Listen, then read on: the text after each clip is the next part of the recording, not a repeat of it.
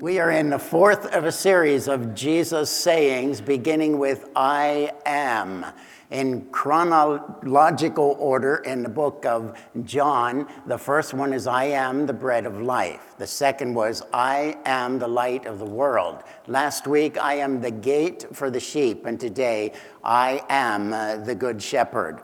There's an interesting and powerful dynamic behind all of these I am statements. You'll find it at the end of John chapter eight, where Jesus was having a confrontational discussion with the Pharisees, the religious leaders and rulers of the day. They did not believe that he was who he said he was, even though they'd seen many miracles, and they were trying to discredit him. And their chance came at the end of John chapter eight, where Jesus looked at them and said, "Your father Abraham rejoiced at the thought of seeing my day. He saw it and was glad."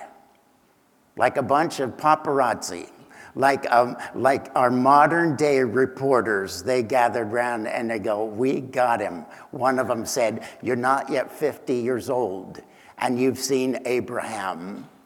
And he answered, "Before Abraham was, I am." Pow! Implosion, explosion, all in one. What just happened there? That they would lose it and start screeching and screaming and head for the rocks to put this imposter out of his ministry. What just happened? What just happened was that he took the name that Moses received from God as the as the name for God. I am. Before Abraham was, I am. Jesus was digging a grave for himself. But folks, my Jesus was not afraid of death, and the grave he was digging could not hold him. I said, my Jesus is not afraid of death, and the grave he was digging could not hold him. What he was doing in that moment, and with all of the I am statements that followed, aggravating the situation, was he was sealing his political death, but he was saving his eternal purpose. That's what was happening. Today in Lehighton and over at Palmerton, Pastor Kevin is um, doing the messages uh, online for them. And he said what Jesus was really doing is he was about to reveal his, his cross and his character and his care. Now, hold on and buckle up. I have two sermons for you today. Go ahead, groan. Do the collective groan. A pastor with two sermons is danger starting to happen. The first one is for what I call you meditators, you people who are able to take a passage and just meditate through, and you don't need somebody to serve you up a sermon every week. Sort of like the lady who wrote to Mother Teresa, this is true, and said, "I would like to come over to India, and I would like to be maybe one of the Sisters of Mercy and help you out." A few months later, she actually got a short letter written in hand by Mother Teresa, and her, her message was, "Find your own Calcutta." And that's what I'm going to ask meditators to do today, find your own sermon. Um, you know, it's really nice when... Um, Anthony, when, when people leave, I don't know how it is with, with worship leaders, but pastors really like it when somebody meets them at the door and says, "Nice sermon, Pastor." I'll admit it, that feels really good. Um, but um, what really makes us excited is when somebody specifically that day or during the week says, "You won't believe how timely that was. Here's how God spoke to me during that message." So nice sermon is good. It's better than meeting me at the door saying, "Nice try." But for you meditators, um, here's how you do it. You might take the five words in I am the Good Shepherd and meditate your way through it. It might take some of you fifteen minutes or half an hour or even longer to do that with those five words. as well as uh, anything else in that chapter.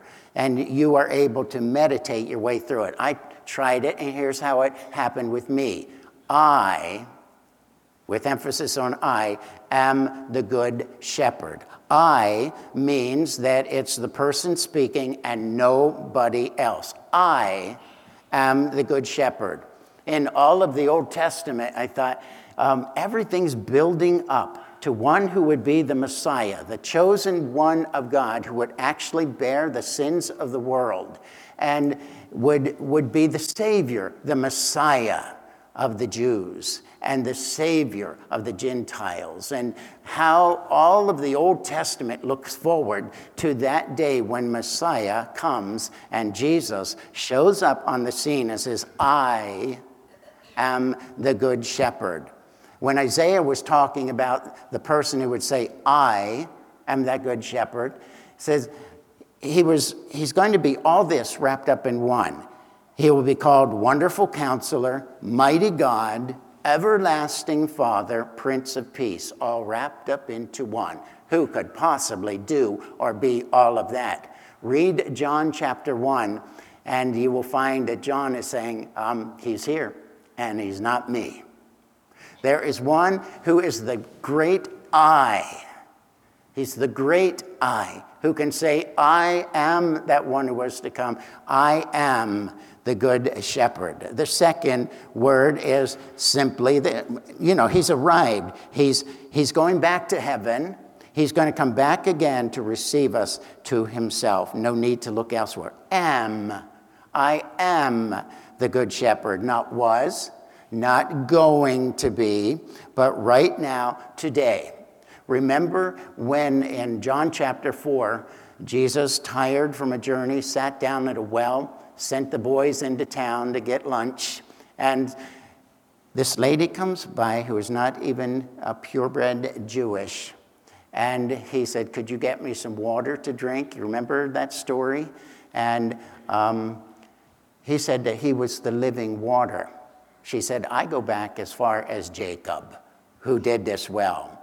And he said, Messiah is going to come, and he will explain all of this to us that you're trying to explain to me. And remember what Jesus said? Here's the first person verbally that he told he was Messiah. I who speak to you am he. Present tense negates everyone else who has ever gone before or who will come after. I am the good shepherd, not a good shepherd. Once when I came to this church some eighteen years ago, I was sitting in my office, and I somebody knew me from before and just wanted to come by to see how I was doing. And of course, since I knew she was brought up in this church, uh, the conversation got around to, where have you landed with your faith? To tell you the truth, Pastor Scott, she said, um, I no longer believe that there's just one way to heaven. From what I've seen in life and my studies, I, I can no longer believe that. When I came into this church, I walked down the hallway, and there's a room here for you, and there's a room here, and there's one here, and one here, and I can walk into any room that I wish and stay there as long as I want. To search it out. And honestly, I can't tell you, I believe that Jesus is the way. Well, I was stuck with a decision right about then. Either I had to believe her or believe the one who had the audacity to say, I am the good shepherd. And I just want you to know, in case you were wondering, she came in a very distant second. Not even on my radar, because he said, I am the good shepherd, not a good shepherd. He said, I am the good shepherd. If he was saying he's the good shepherd, then there must be bad, bad shepherds. That was for my grandson, folks. He's, he's here. And for the kid in you. There are bad shepherds. In Ezekiel thirty-four, there is a definition of what good shepherds would be. And Ezekiel was pointing right at the religious leaders of his day. He said, you've been bad shepherds. A good shepherd will, will do all of these things that I'm going to enumerate for you.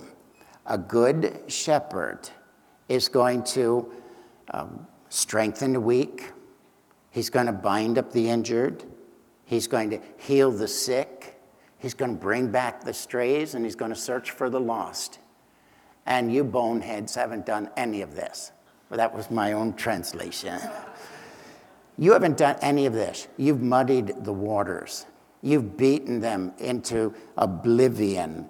Uh, you haven't done, not only have you not done that, you abandoned them, like the um, person today in the passage that, that abandoned the sheep when danger came. You've muddied the waters, you've clothed yourself with their wool, you've slaughtered them, and you've beaten them out of fear. But he says, I am the good shepherd. And finally, shepherd. I am the good shepherd. And that's what he calls himself. Most of the time, us pastors like to have some kind of visual uh, for the sermon.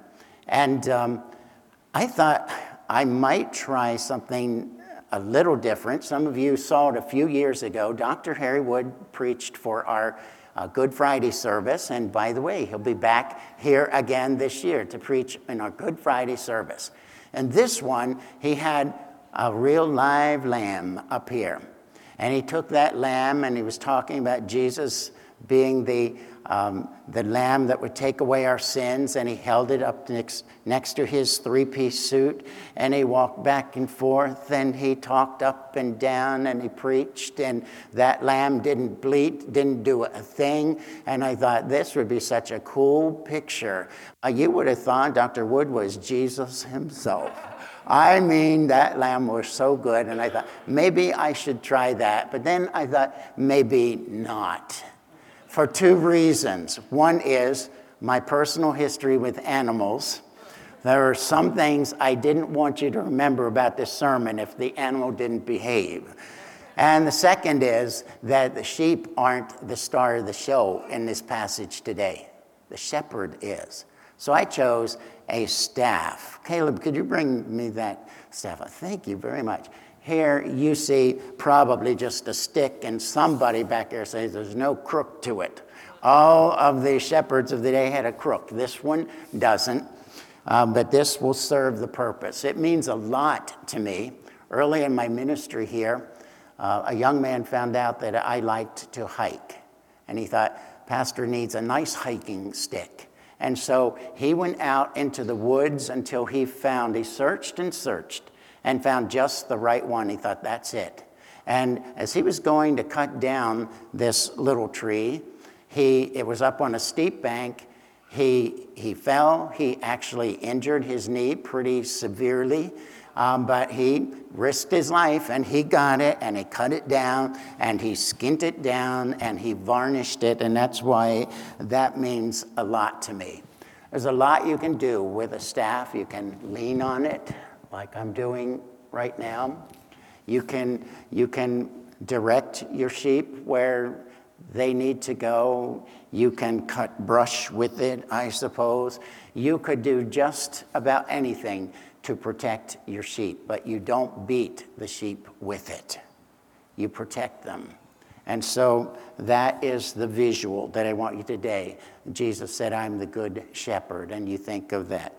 Okay, Caleb, before I hurt myself, could you come and get it? Thank you. Let's hear it for Caleb. Do you know what his dad said? Uh, Caleb's always helping. He's here at eight o'clock every Sunday morning helping somewhere. His dad said, you just made my son, Caleb, your staff pastor today. So welcome to the staff, Caleb. All of those things I was thinking of when I thought of, I am the good shepherd who protects and cares and calls us each by name. But I can't call Anthony and Pam and the team to come up just yet because the second sermon is about to happen. We know our audience well enough to know that some of you feel like you haven't been to church if you haven't had a little commentary here. Three points, preferably, with alliteration. And so I have good news for you commentators, and that is I found them. I got three points with alliteration, and you poor meditators, uh, you'll just have to meditate at home. I'm sorry. Hang with us for just a few minutes. Here's the three points that were in the message that came through the passage today. Number one is we all need a pen. Pen as in a corral. It was David, the shepherd himself, who said, Lord, you've assigned me my portion and my cup.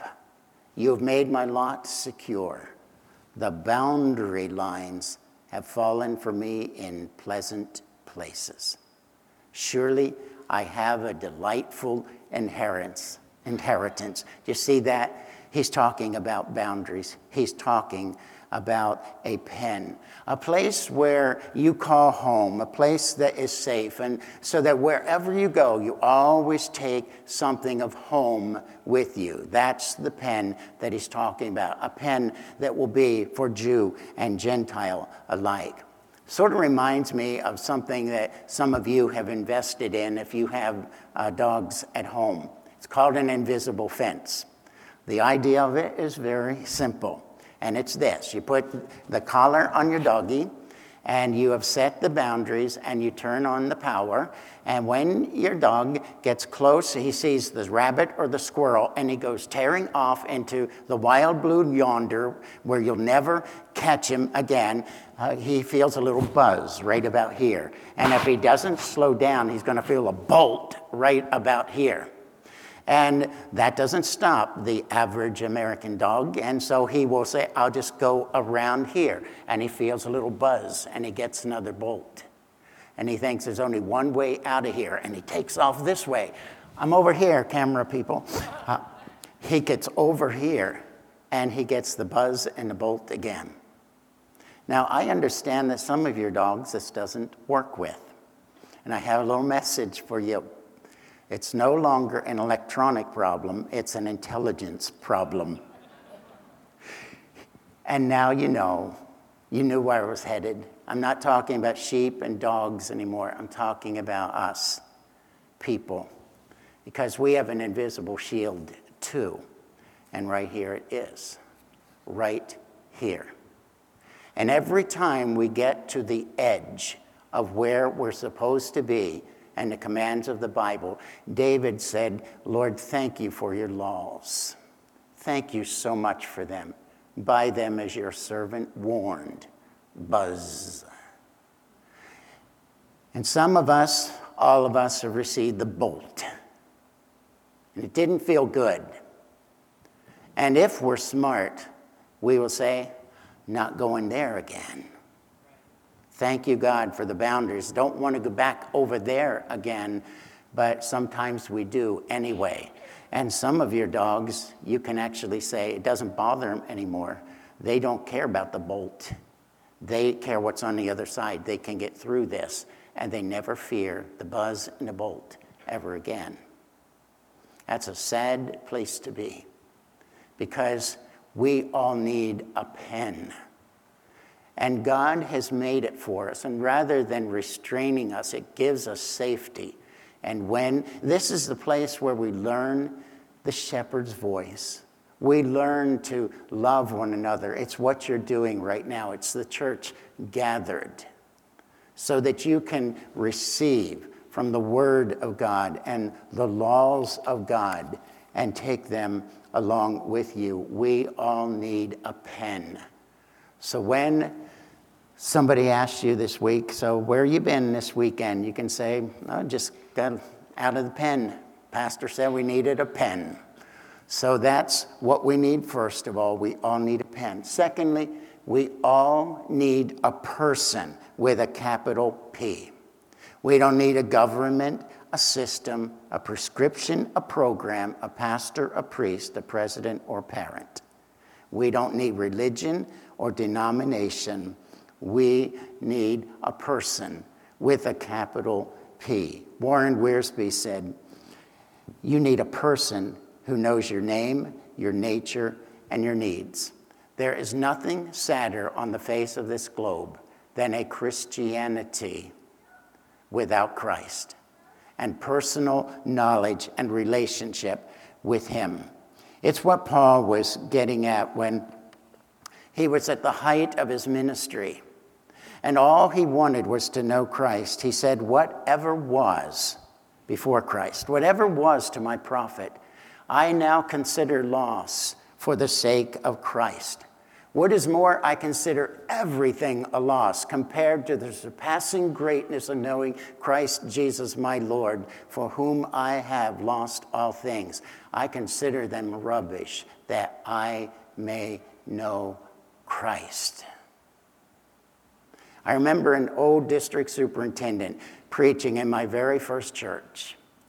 And he came to a point in a sermon where he was referencing heaven.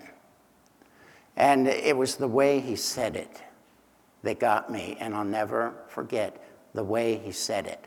He said, sometimes people ask me what I'm looking forward to most when I get to heaven. And this was spoken by seventy-some years of, of knowing Jesus. He said, that's easy. Christ will be there. My Christ will be there. It's like he just went off into a little dream world. That man knew this Christ. When we get to heaven, we're not going to meet a stranger. We're going to meet a person with a capital P. We all need a person, and there's only one. Only one who can fill that place, and that one is Jesus. That's why every single week when people come to this church, they hear about having a personal relationship with Jesus. Every week, because you need a person, and I need a person who will be with me in my dying day. We're going to heaven to meet a person. We all need a pen. We all need a person. And also, we need a plan. Hebrews nine twenty-seven says, it's appointed unto men once to die, but after this, the judgment. There's a commercial, and it says, what's in your wallet? I'm going to ask you something today. What's in your plan? Everybody has goals that they want to reach. And you can accomplish a goal without accomplishing a plan. And so I'm asking you today, what's in your plan for your dying day and your dying hour? When we reach goals, it makes us happy. But when we have a plan, it makes us happily ever after. What's in your plan for your happily ever after? John three sixteen has a plan. For God so loved the world that he gave his one and only Son, that whoever believes in him should not perish, but have everlasting life. Now that is a plan. And we're told in John one twelve that all who receive him, those who believe in his name, have the power to become his children, not born of natural descent or human decision or a husband's will, but born of God. I may have many unreached goals in this life, but ladies and gentlemen, I tell you, I have a plan.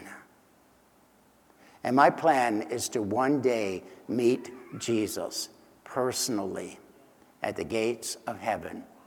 I don't know if it's true or not, but one man who was clinically dead, who wrote a book, ninety minutes in Heaven, said that in his vision of heaven, those who had the biggest influence on his life of bringing him into personal relationship with Christ were the first ones to meet him when he got to heaven. I'm not sure I If that's so, I know some people who heaven's intercom is going to be calling all the time, saying, um, calling this person's name, there's somebody else for you to meet at the door.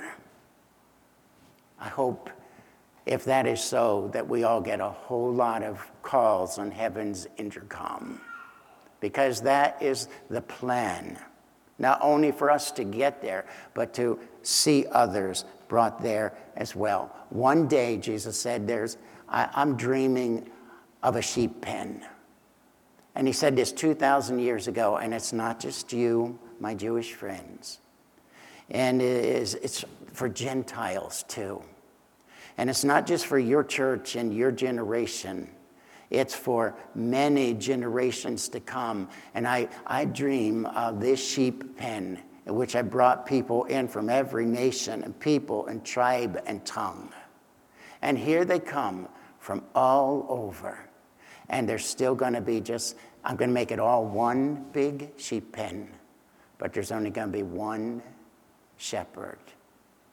I am the good shepherd.